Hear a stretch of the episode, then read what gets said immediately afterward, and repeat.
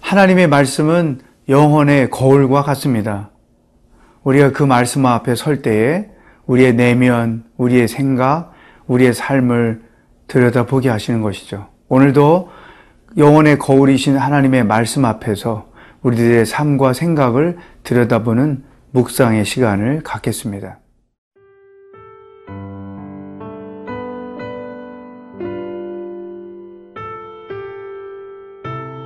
민수기 36장 1절에서 13절 말씀입니다. 요셉 자손의 종족 중 므낫세의 손자 마길의 아들 길르앗 자손 종족들의 수령들이 나와 모세와 이스라엘 자손에 수령된 지휘관들 앞에 말하여 이르되, 여호와께서 우리 주에게 명령하사 이스라엘 자손에게 제비 뽑아 그 기업의 땅을 주게 하셨고, 여호와께서 또 우리 주에게 명령하사 우리 형제 슬로브앗의 기업을 그의 딸들에게 주게 하셨은즉, 그들이 만일 이스라엘 자손의 다른 지파들의 남자들의 아내가 되면 그들의 기업은 우리 조상의 기업에서 떨어져 나가고 그들이 속할 그 지파의 기업에 첨가되리니, 그러면 우리가 제비 뽑은 기업에서 떨어져 나갈 것이요 이스라엘 자손의 희년을 당하여 그 기업이 그가 속한 지파에 첨가될 것이라. 그런즉 그들의 기업은 우리 조상 지파의 기업에서 아주 삭감되리이다.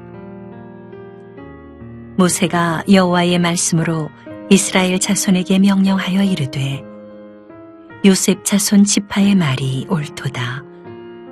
슬로브앗의 딸들에게 대한 여호와의 명령이 이러하니라.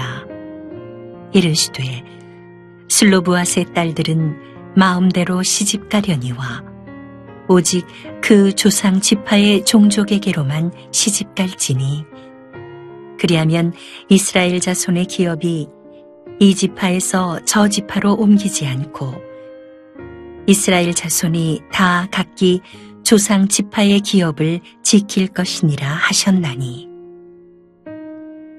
이스라엘 자손의 지파 중 그 기업을 이은 딸들은 모두 자기 조상 지파에 종족되는 사람의 아내가 될 것이라. 그리하면 이스라엘 자손이 각기 조상의 기업을 보전하게 되어 그 기업이 이 지파에서 저 지파로 옮기게 하지 아니하고, 이스라엘 자손 지파가 각각 자기 기업을 지키리라. 슬로브앗의 딸들이 여호와께서 모세에게 명령하신 대로 행하니라. 슬로브앗의 딸 말라와 디르사와 호글라와 밀가와 노아가 다 그들의 숙부의 아들들의 아내가 되니라. 그들이 요셉의 아들 므낫세 자손의 종족 사람의 아내가 되었으므로 그들의 종족 지파에 그들의 기업이 남아 있었더라.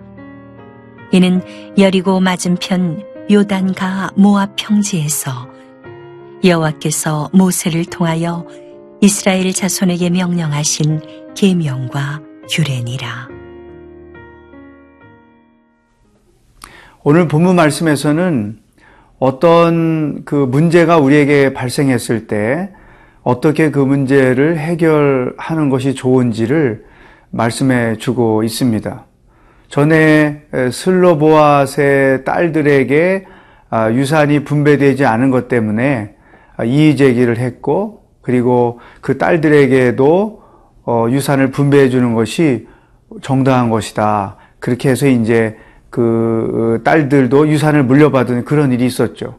근데 이제 그 같은 지파의 사람들이 모세를 찾아와서 한 가지 이의 제기를 합니다. 만약에 그 딸들이 다른 지파의 사람들에게 시집을 가버리면 우리 지파에 분배된 유산이 적어드니까 그것은 문제가 되는 게 아닙니까? 그래서 이 문제를 해결해 달라고 모세에게 찾아왔던 것이죠. 상식적으로 그럴듯한 생각이었던 것입니다. 모세가 어떻게 이 문제를 해결했는지를 5절 말씀에서 볼 수 있습니다. 모세가 여호와의 말씀으로 이스라엘 자손에게 명령하여 이르되 요셉 자손 지파의 말이 옳도다. 여기 여호와의 말씀으로, 그러니까 요셉이 이 문제를 해결하는 근거를 하나님의 말씀에 두었다는 거죠. 지난번에 슬로보아의 딸들이 와서 유산 분배가 안 된 것은 부당한 것이다라고 했을 때에도 모세는 하나님께 물었고 하나님께서 그들의 주장이 옳다, 그들에게도 유산을 물려주어라 해서 정당하게 해결을 했는데, 이번에도 모세는 여호와의 말씀으로, 그러니까 이런 문제 해결의 판단의 근거를 사람의 생각에 두지 아니하고 하나님의 말씀에 두었다는 거예요. 보통 우리는 자기 경험에 근거하거나 보편 상식에 근거하거나 또 생각하기에 옳다고 여겨지는 것에 근거해서 판단도 하고 결정을 합니다. 그러나 모세는 우리에게 그렇게 하지 말라고 보여주는 것이죠. 선택을 해야 될 때, 결정을 해야 될 때 그 선택과 결정의 근거를 하나님의 말씀에 두어라. 그러니까 여러분들이 그 삶의 여정에서 여러 가지 상황들을 직면할 때마다 어떤 해법을 결정할 거 아닙니까? 근데 그 최종 결정은 하나님의 말씀에 근거할 수 있어야 되는 것이죠. 아무리 생각이 옳고 이성적이고 합리적이라고 상식적이라고 할지라도 과연 하나님의 말씀에도 이러한 판단이 옳은 것인가, 하나님의 생각도 옳은 것인가를 우리는 분명히 판단해야 한다는 것입니다.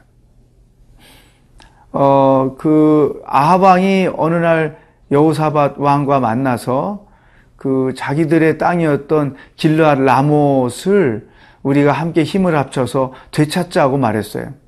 그때 누가 봐도 우리가 잃어버린 땅 되찾는 건 상식이잖아요.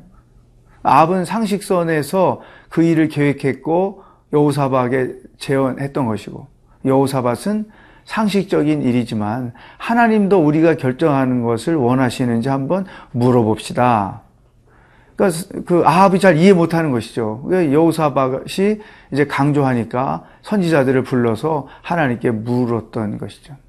이것처럼 아무리 상식적이고 합리적이고 이성적으로 옳다고 여겨지는 것이라 할지라도 우리 크리스찬들은 하나님의 말씀에 근거해서 재고해보고, 하나님도 옳다고 하면, 하나님의 말씀도 옳다고 하면 그것을 결정하는, 말씀 중심으로 판단하고 결정하는 지혜로운 신앙인으로 살아가야 될 것입니다.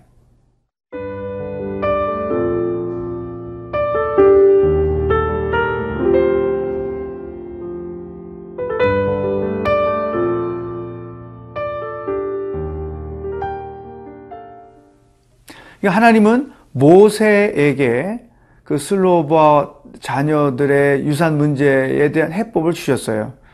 모세가 이렇게 말합니다. 7절에 그리하면 이스라엘 자손의 기업이 이 지파에서 저 지파로 옮기지 않고 이스라엘 자손이 다 각기 조상 지파의 기업을 지킬 것이니라 하셨나니. 자, 이 말씀 앞에는 뭐가 있을까요? 오직 그 조상 지파의 종족에게로만 시집갈지니라. 므낫세 지파 안에서만 시집을 가라, 결혼을 해라. 그러면 너의 유산이 타 지파로 옮겨지지 않으니까 아무 문제 없을 것이다. 이런 해법을 주신 거예요. 그러니까 이것은 모세의 생각이 아니라 하나님께 주신 방법인 것이죠. 자, 결혼을 제한하는 거잖아요. 므낫세 지파 안에서만 결혼을 해라. 근데 그게 사실 어렵잖아요. 국제결혼을 할 수도 있고 타지파 남자가 좋아서 결혼할 수도 있고, 그런데 하나님 이런 제안을 하셨던 것이죠. 이랬을 때 그 딸들이 이렇게 고백을 해요. 10절. 슬로보아스의 딸들이 여호와께서 모세에게 명령하신 대로 행하니라. 하나님이 말씀하신 대로 행했다는 것이죠. 그러니까 우리의 이 보편 상식으로 보면 이것은 너무 지나친 방법이다. 어떻게 결혼의 대상자들을 자기 같은 지파 안으로만 제한시킬 수 있느냐. 나는 그럴 수 없다. 우리가 이제 왜 그 사랑의 대상은 뭐 국경이 없다고 그러잖아요. 예상치 못하게 흑인이 백인하고 결혼하기도 하고, 또 동양 사람이 서양 사람하고 결혼하기도 하고, 또 서로 다른 그 로미오와 줄리엣처럼 서로 악의적인 관계에 있는 집안의 자녀들이 서로 사랑해서 결혼하기도 하고, 뭐 이런 상황들이 우리 인생 여정에 실질적으로 경험되는 건데, 너는 한국 사람만 결혼해라, 미국 사람은 미국 사람만 결혼해라, 어떤 이런 제안을 둘 경우에 거기에는 여러 가지 모순이 있을 수 있단 말이죠.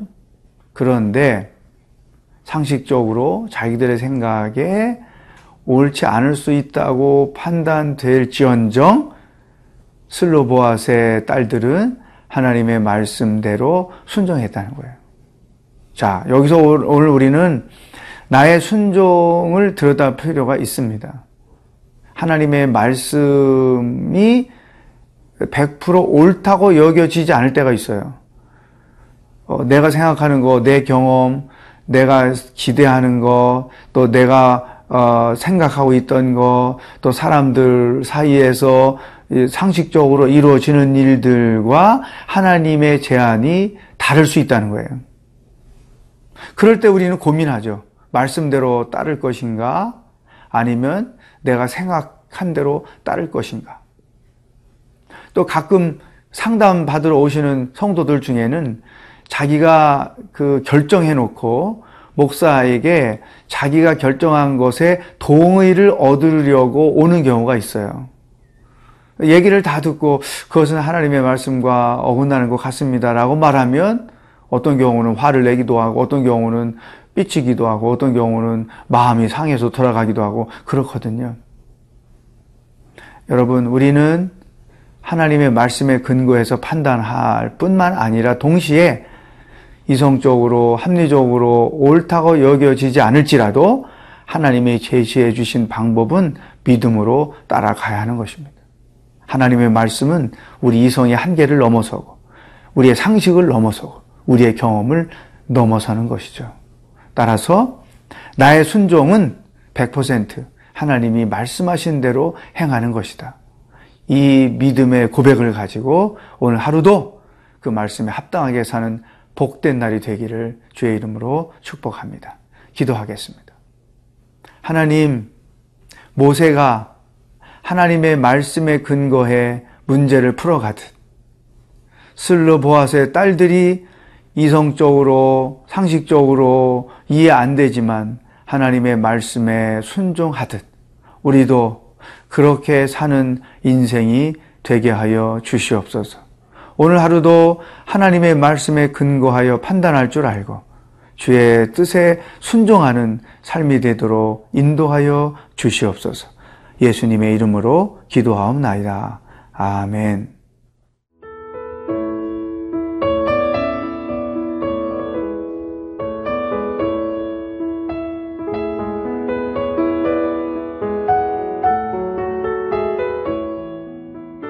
이 프로그램은 시청자 여러분의 소중한 후원으로 제작됩니다.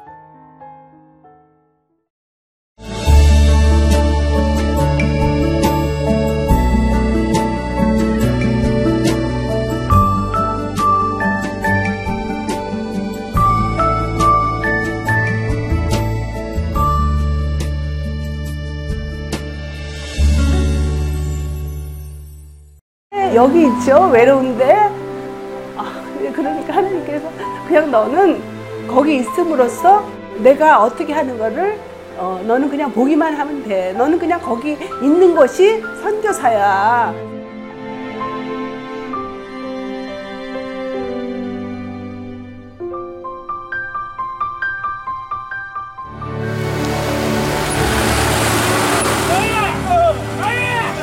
겨울을 그냥 손꼽아 기다리면서 이 산골까지 올까 했는데 드림컴 트루다.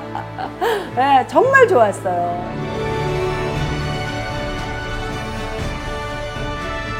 용기 얻고 또 위로되고 정말 선교사들한테 빵과 같은 거 정말 없어서는 안 되는 함께 가는. 선교사들이 이런 외지에 있다 보면 선교사 부인들이 굉장히 정신적인 문제가 많이 생기는데 그런 부분을 CGN TV가 완전히 해결을 해줬어요. 이 CGN TV도 사실 크게 저에게 동력자가 돼준 거예요. 온 세상을 위한 복음의 통로, 세상을 섬기는 방송 CGN TV. 감사합니다. 사랑합니다.